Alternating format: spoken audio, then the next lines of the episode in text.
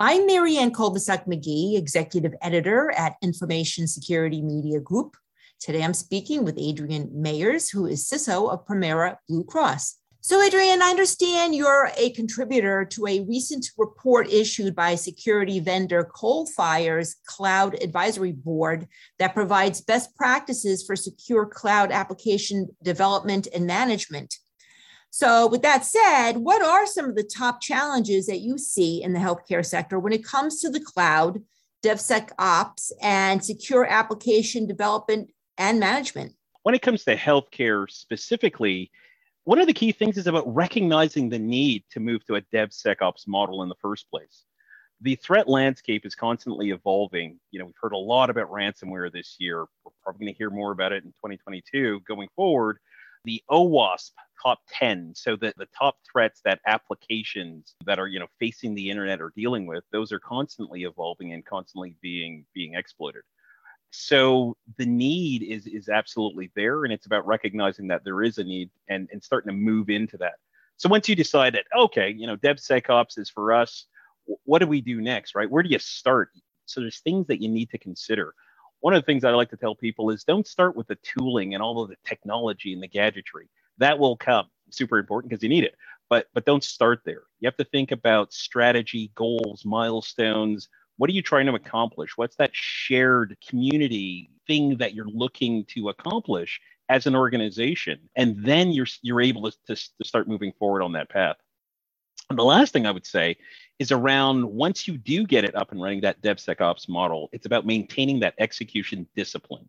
So, segregation of duties, quality control, incremental improvement, those are the things that matter and, and keep this thing with that staying power. It's a, it's a very powerful model when, when done correctly, but it also takes a significant amount of effort to, to keep it where it needs to be.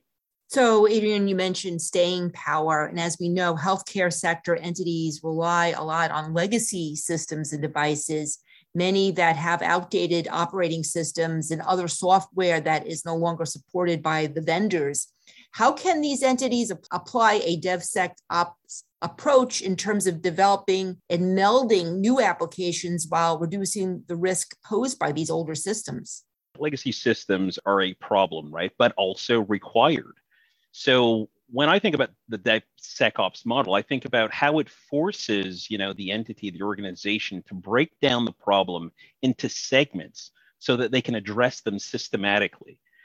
And then what you want to think about is like, okay, if I can't get rid of a legacy system, then what can I do? The ability then, you know, has to swing towards compensating controls and capabilities.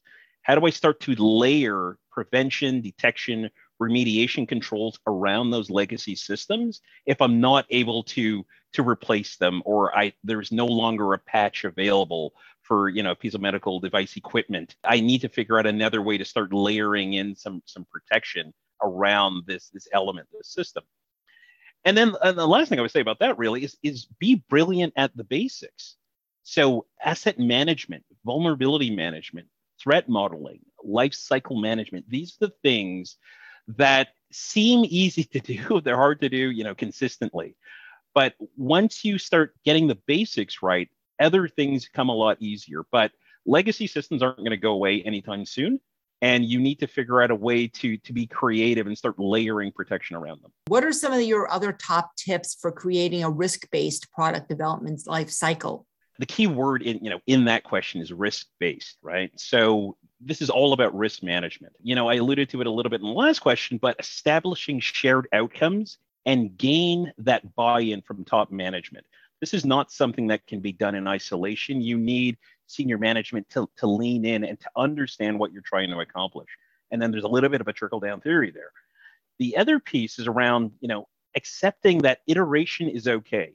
You're not going to be ready out of the box. As soon as you, you know, leave the gate, you're not going to be ready, right? So you'll get better over time, but you have to keep iterating and building on your, your capability and your capacity. You also want to refine your processes before you identify the tooling. I said again, don't start with tooling. Understand what are the what are the processes and workflows that you need to in, enrich and augment and potentially automate, but really define those. Is this working the way that we're doing things today? Does this make sense? You know, should things be going to this team before it goes to this team? Or to this environment before it goes to that environment. Just start to, you know, kind of tease out those things, validate that those processes and workflows really do make sense. Again, not super sexy, but document your policies, procedures, standards, right?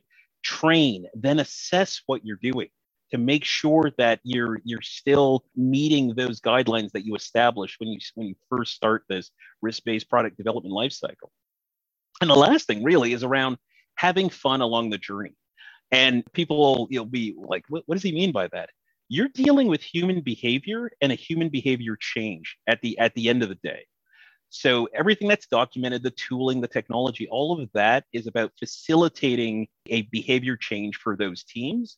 So this can be super fun and actually reduce a lot of stress if done correctly. So have fun along the way.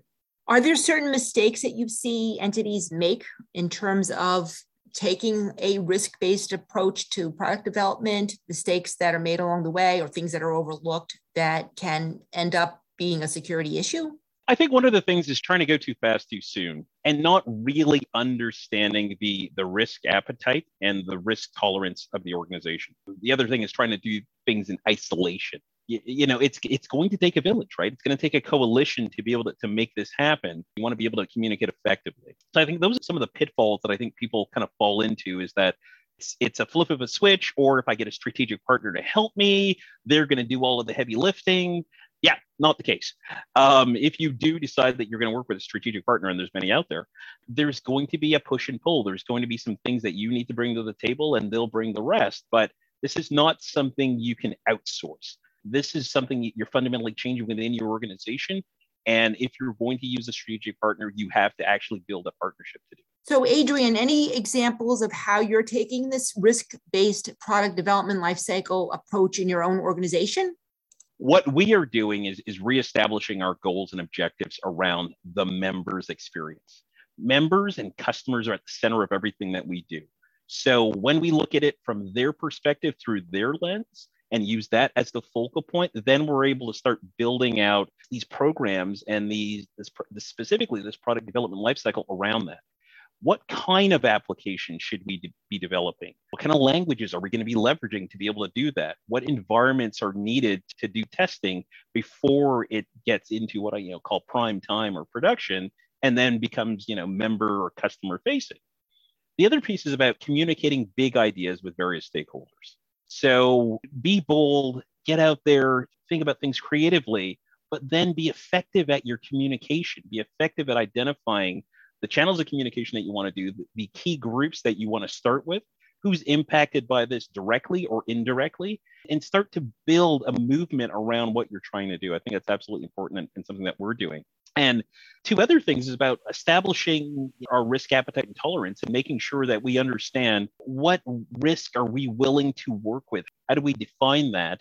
What's too much and set that bright line and don't cross it and the last thing is really about building you know external strategic partnerships you know we do a lot of a lot of work with microsoft and others to build that out this is not a journey that you have to go alone but you do want to make sure that you find the right partners to help you through that journey. So those are some of the things that we're doing here at Premera blue cross.